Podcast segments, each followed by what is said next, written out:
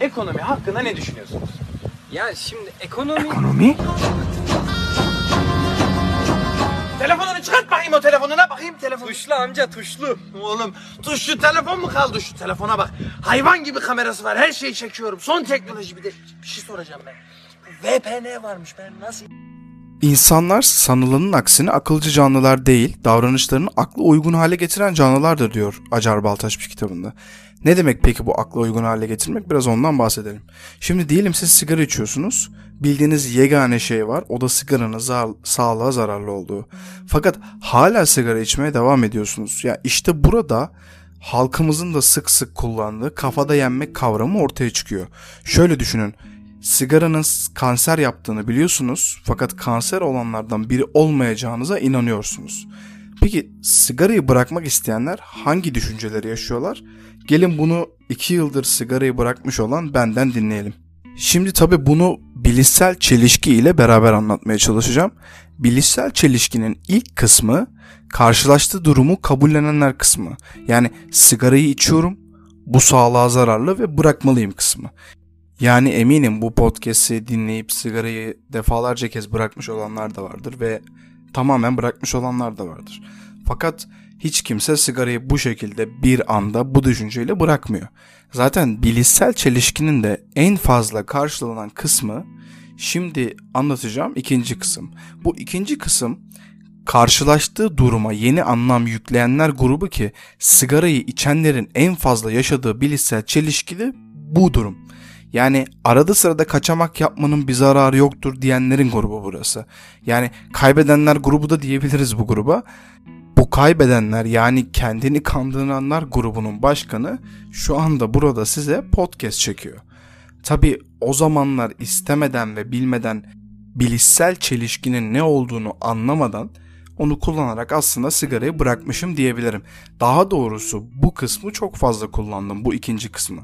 Son olarak üçüncü kısım ise bu tutumunu meşrulaştıranlar kısmı.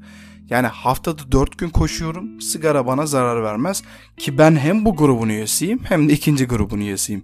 Çünkü hem ben spor yaparken bu şekilde kendine zarar vermezsin ya olmaz diyordum. Hem de ikinci kısımdaki gibi sigara içenlerin en fazla yaşadığı bilişsel çelişkiyi de anlam yükleyerek kurtulmaya çalışıyordum. Yani zihinsel çelişkiyi önlemek ve gerginliği azaltmak için kullanılan bu yöntem ile kendine yalan söylemek yani sigara içenlerin yaşadığı bir bilimsel çelişki durumu. Bilimsel çelişkiyi sigara örneği üzerinden bu şekilde anlatabiliriz. Fakat benim çok sevdiğim bir örnek daha var.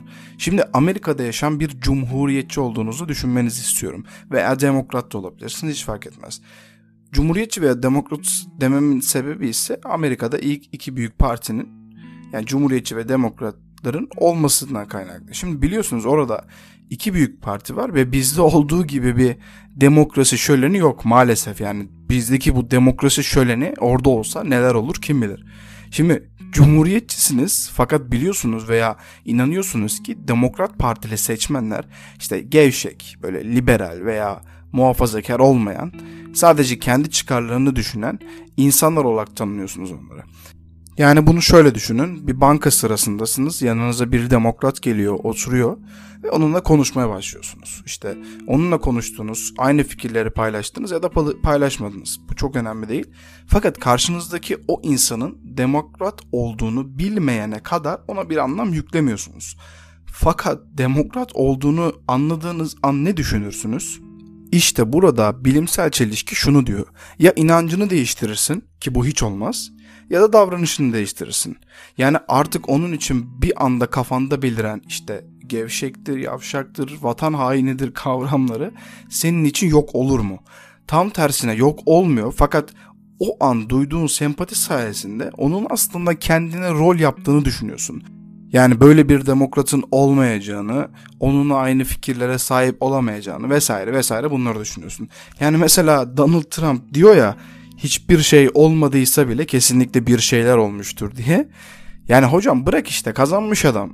Ama yok yani bilişsel çelişki buna izin vermiyor. Bilişsel çelişkinin ne anlama geldiğini az çok anlatabildiğimi düşünüyorum. Yani bilişsel çelişki tam anlamıyla insanların bir şeyleri dengeye oturtma çabası diyebiliriz. Eğer o denge sağlanamaz ise dengeyi sağlamak adına bundan kurtulmaya çalışıyorlar. Yani yakın zamanda benim başımdan gelen bir olayı, başımdan geçen bir olayı anlatmak istiyorum. Ee, karşımdaki kişinin düşüncelerini nasıl savunduğunu anlatmak istiyorum aslında. O esnada işte karşımdaki kişiyle tarih konuşurken bir anda tarih şahsiyetlerinin adları söylenmeye başlandı. İşte o zamanın işte Mustafa Kemal Paşa'dır, Kazım Karabekir'dir, Enver Paşa'dır. Fakat ben biliyorum ki Atatürk Erzurum'a gittiğinde onu karşılayan kolordunun başında Kazım Karabekir Paşa var. Yani İstanbul hükümeti tarafından fıldır fıldır aranan ve başına ödül dahi konan Mustafa Kemal Paşa'ya asker selamını verip ben ve kolordum emrinizdeyim paşam diyen kişi çok emin bir şekilde biliyorum ki bundan Kazım Karabekir Paşa. Şimdi ben bunu belki 20 kere falan okumuşumdur kitaplarda. Fakat karşımdaki kişi bu selamı verip aynı zamanda bu kelamı edenin Enver Paşa olduğunu şiddetle savunuyor. Ben bu durumda doğru bir şey yapmışım ki bilişsel çelişki de bu şekilde yapılması taraftarıymış. Ben tabi bunu bilmiyordum. Daha sonradan okudum. Yani ben genel olarak bu durumlarda direkt konunun kapatılması taraftarıyım ki yani inançları savunan bir kişinin kör ve sağır gibi davranacağını biliyorum.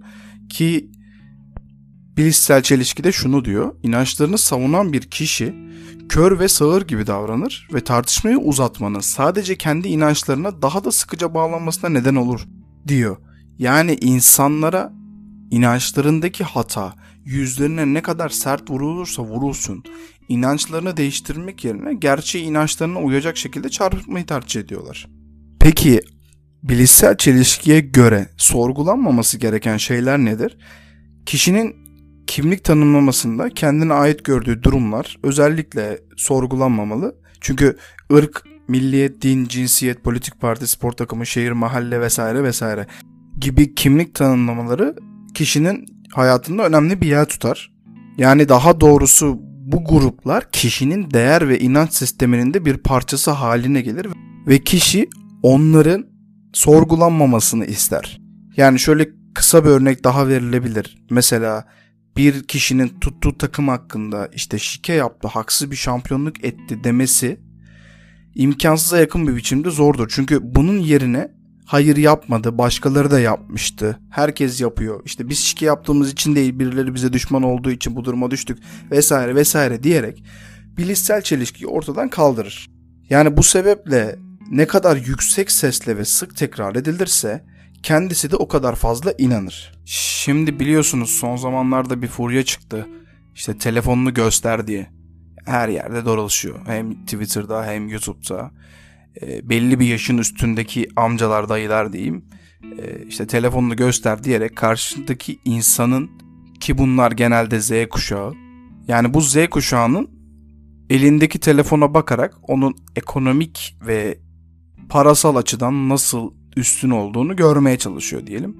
Şimdi bu çocuklara bu telefonları soranların ellerindeki emekli maaşları ile her gün zam gelen temel ihtiyaçları nasıl almaya devam edeceğini ben çok merak ediyorum. Yani eskiden ki bu çok eski bir tarih fakat öyle olduğunu vurguluyorlar. Eskiden karneyle yağ alanların şu anda ucuz yağ bulduklarında sadece bir adet de sınırlı alabildiklerini son zamanlarda gördük. Bu çocukların ellerindeki telefonu bile lüks olarak görenler bu ülkenin gelişmemesi için her şeyi yapanlardır bence.